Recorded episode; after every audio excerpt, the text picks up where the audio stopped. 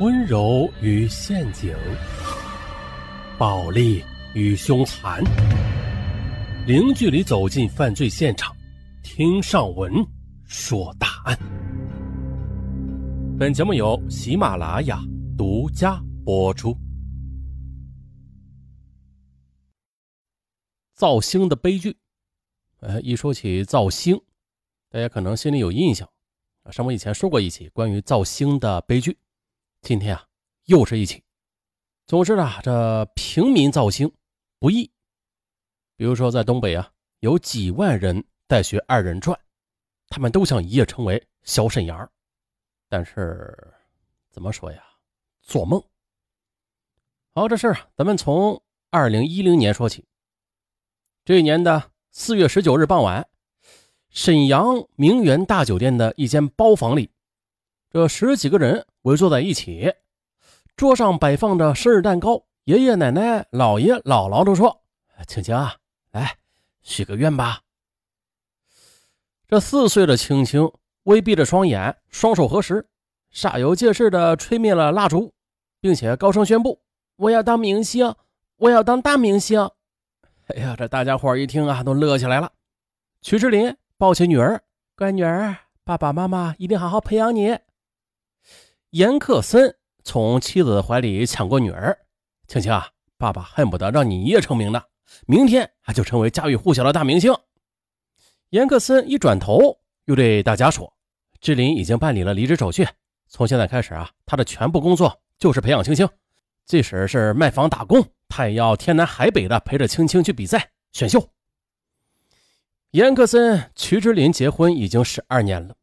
严克森四十二岁，在沈阳的一家国有大型化工厂当工程师。这妻子曲之林三十八岁，原是一家电子元件厂的会计。这两人的相识相恋是很浪漫的。那是个夏天的早晨，曲之林在南运河边散步，被一阵歌声吸引了。啊，那是苏联歌曲。莫斯科郊外的晚上，他边向歌声传来的方向走去，便情不自禁的也跟着哼唱起来。而那个唱歌的就是严克森。这下两个有艺术梦想的人便相恋了，又结婚了。再后来，女儿就出生了。女儿出生之后的他俩心中的梦想啊，也就复活了，要让女儿替他俩实现当明星的梦。于是呢，从青青出生的那一刻起，他就被音乐包围着，这家里到处都是音乐的声音。功夫啊，不负有心人，青青刚会叫爸爸妈妈时，嘴里就能够哼唱歌了。虽然这声音含混不清吧，但是却有调。啊，第一次听到女儿唱歌，曲志林抱着女儿跑到院子里，冲着正和邻居下棋的丈夫喊：“克林，青青唱歌了，青青能唱歌了。”哎，哎呀，这围观下棋的邻居们一阵哄笑，说疯话呢！你青青还不到一岁呢，可想不到啊，青青还真给妈妈长脸。她呵呵笑几声，就摇头晃脑的哼了起来。没人能听清楚歌词，但是都能够听出那曲调是《茉莉花》。哎呀，青青，你太棒了！严克森高兴不已，啊，这么小就对音乐如此敏感。青青，你确实太棒了！邻居们也跟着夸了起来。哎呀，青青啊，这是神童哎！这还不会说话呢，就会唱歌。这要是长大了，那肯定了不得。那天晚上，严克森夫妇兴奋的是一夜未眠。他们好像已经看到了女儿那星光大道。第二天的严徐两家的亲人们都知道了青青的不同寻常。他们就推波助澜的哄让啊，让严克森两口子好好的培养青青，给青青请名师。可是青青毕竟太小了，没人肯教，确实的也没法教啊。于是严克森夫妇只好自己想办法。青青睡觉时就给他听古典音乐，醒着时就给他听民族音乐，玩耍时就给他听少儿音乐。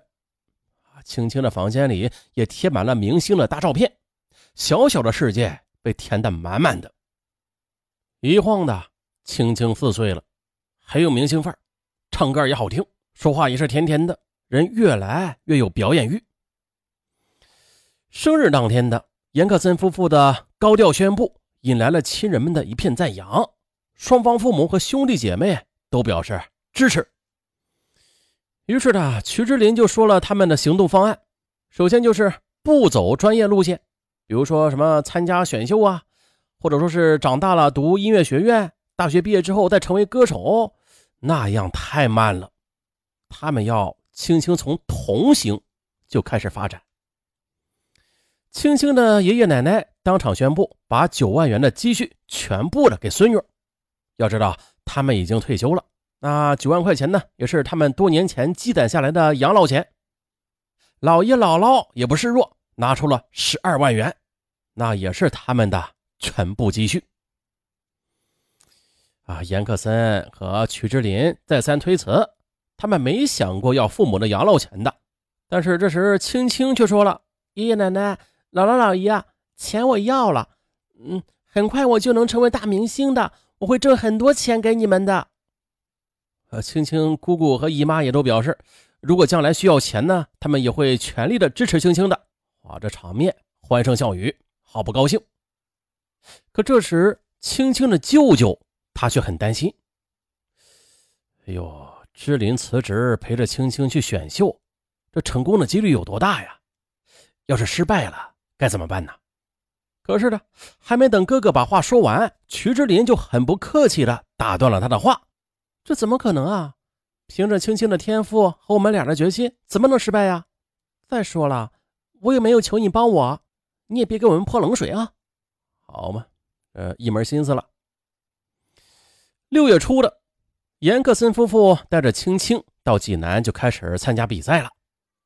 青青一亮相就赢得了全场的一片掌声。我叫严青青，家住沈阳，今天我来就是要当冠军的。不当冠军的话，我对不起爸爸妈妈，因为他们俩为了培养我，花费了很多的心血。妈妈为此都放弃了会计师的工作呢，当起了我的跟班。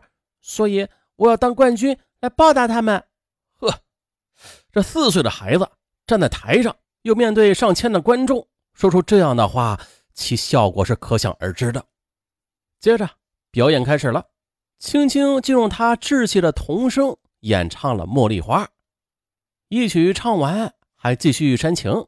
爷爷奶奶、叔叔阿姨，你们一定给我投票呀，成全我这个小孩子的心愿。如果你们不给我投票的话，我害怕爸爸妈妈会伤心的。观众们感动了，同时他们也好奇啊，接下来这个孩子还能说出什么话来呀？因此，青青的观众支持率一路领先。其实呢，有些评委们也有摇头叹气的。可是最后还是让青青给过关了，因为这样的选秀比赛，专业那不是第一位的，第一位是主办方的商业利益，而青青的人气和新闻效益那是无与伦比的。接着是进入第二轮比赛了，青青继续煽呼：“我想把这首歌献给我的奶奶，她把养老钱都给了我呢，我才能站在这里唱歌的。奶奶病倒了。”却不肯去医院，因为舍不得花钱。我得挣回奖金，好给奶奶治病。说着说着，大滴的眼泪都滴落下来。可实际上，青青的奶奶很健康的，这是母亲给她设计的噱头。母亲还跟她说：“青青，我跟你说啊，你在说这话的时候，最好哭出来，哭出来才会博得同情和票数的。”青青则眨着懵懂的大眼睛。嗯，啊，点了点头。这第二轮又过关了，第三轮也过关了。到了最后，青青捧回了第三名，拿回五万元的奖金。